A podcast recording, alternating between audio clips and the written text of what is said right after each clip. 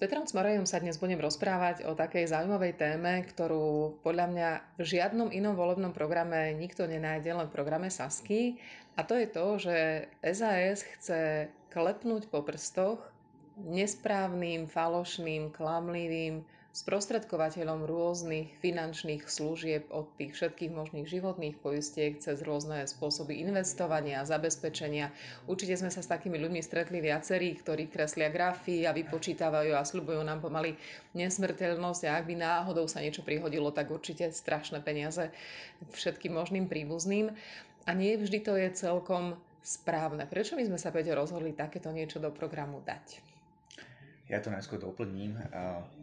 Nechceme tým povedať, že finančný sprostredkovateľ je škodca a ja som teda 15 rokov už finančným sprostredkovateľom, respektíve poradcom.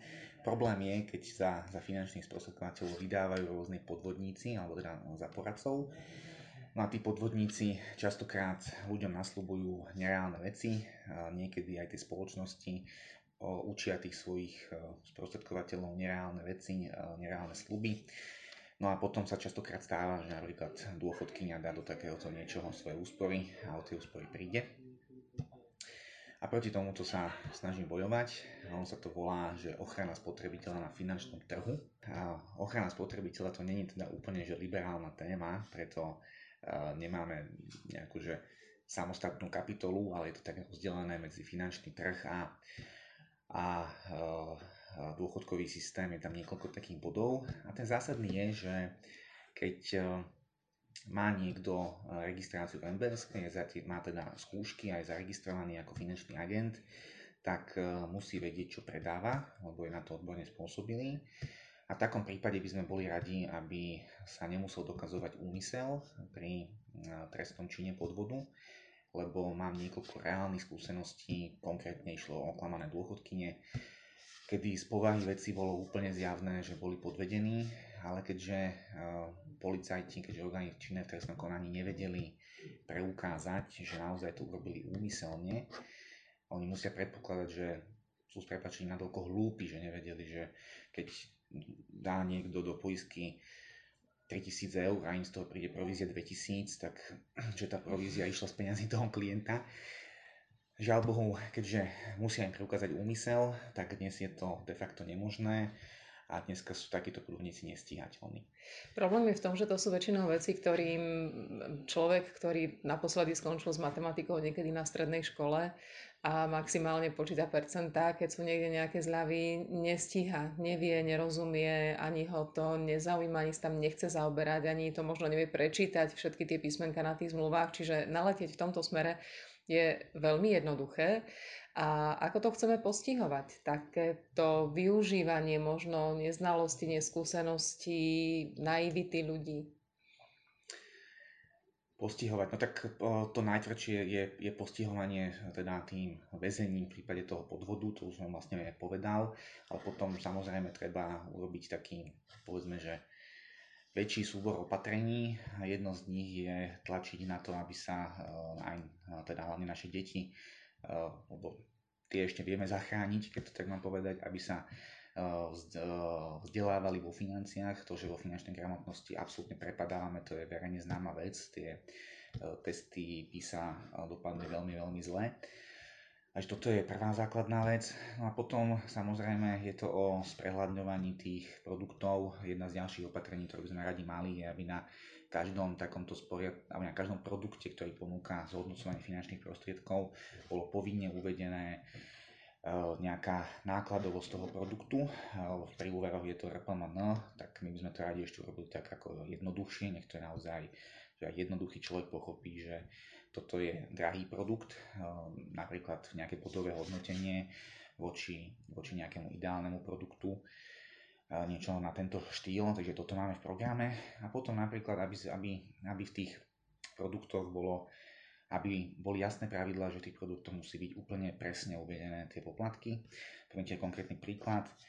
Ja zastupujem teraz spotrebiteľov aj, aj na súdoch. Máme proti jednej poisťovni vedieme asi že 20 súdnych sporov a tam jedna z vecí je, že oni mali v poistných podmienkach e, tabulku poplatkov životného poistenia a tam žiadne poplatky neboli. Tam bolo, že sa má 0, 0, 0 a pri tom, takže ten spotrebiteľ si mohol Mal myslieť... pocit, že je to vlastne pre, že, že to bude pre neho OK, že nič nebude áno, doplácať a hlavne áno. preplácať. Presne tak, mohol si myslieť, že, že to lacná zmluva a pritom tam bolo toľko poplatkov, že z každého eh, jeho eh, eura, ktoré tam vložil, si brala poisťovňa asi že 18%, čo je, čo je nepredstaviteľná mhm. suma.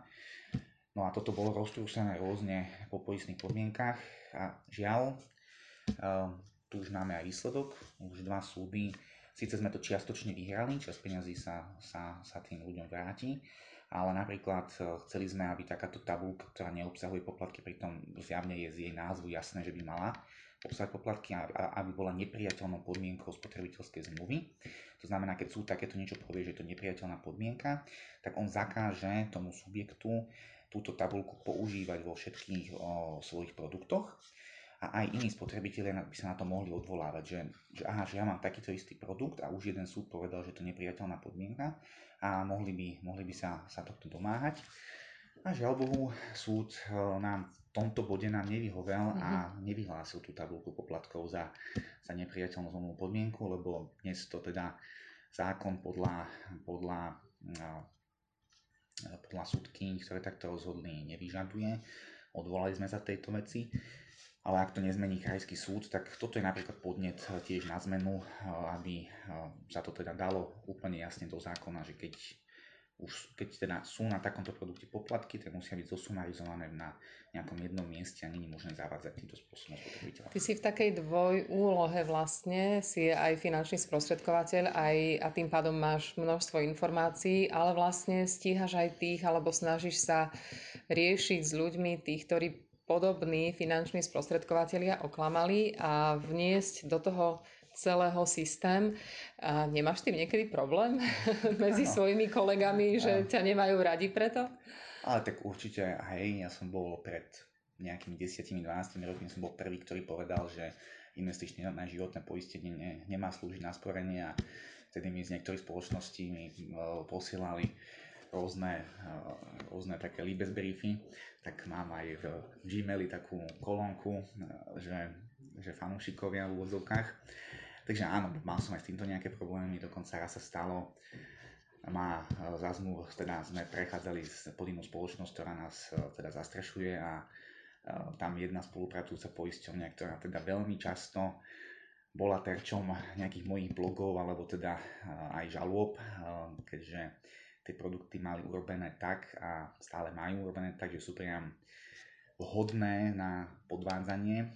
Človek by si myslel, že, že je to skôr obchodný model ako náhoda.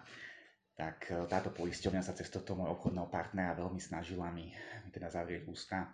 Tak e, bolo z toho také stretnutie jedného ich vyššieho manažera, nášho obchodného riaditeľa, kde som teda im veľmi jasne povedal, že čo mi môžu, tak e, No, tak niekedy mám aj takéto, takéto uh, zážitky.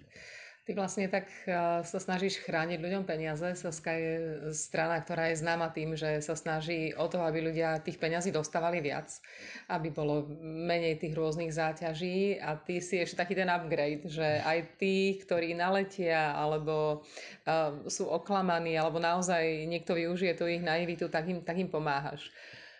Uh, snažím sa, nedá mi to, tak som v tomto odbore nabral nejakú, nejakú vedomosť, nejakú senioritu, veľa som sa o tom naučil a, samozrejme myslím si, že každému slušnému človeku nedá, keď vidí takéto nejaké neprávosti, aby s tým nič, neuro, nič neurobil a keďže som aj vyštudovaný právnik, tak vedel som s tým urobiť viac ako niektorí iní. No a tak som sa do toho pustil a, a mám za sebou veľa takýchto zážitkov. No, takže tak. Ja by som to ukončila už len tým, že aj takýto človek je na kandidátke SAS a 29. februára dúfajme, že sa posunie ďalej a relevantnejšie. Ďakujem Peťo veľmi pekne. Ďakujem aj ja.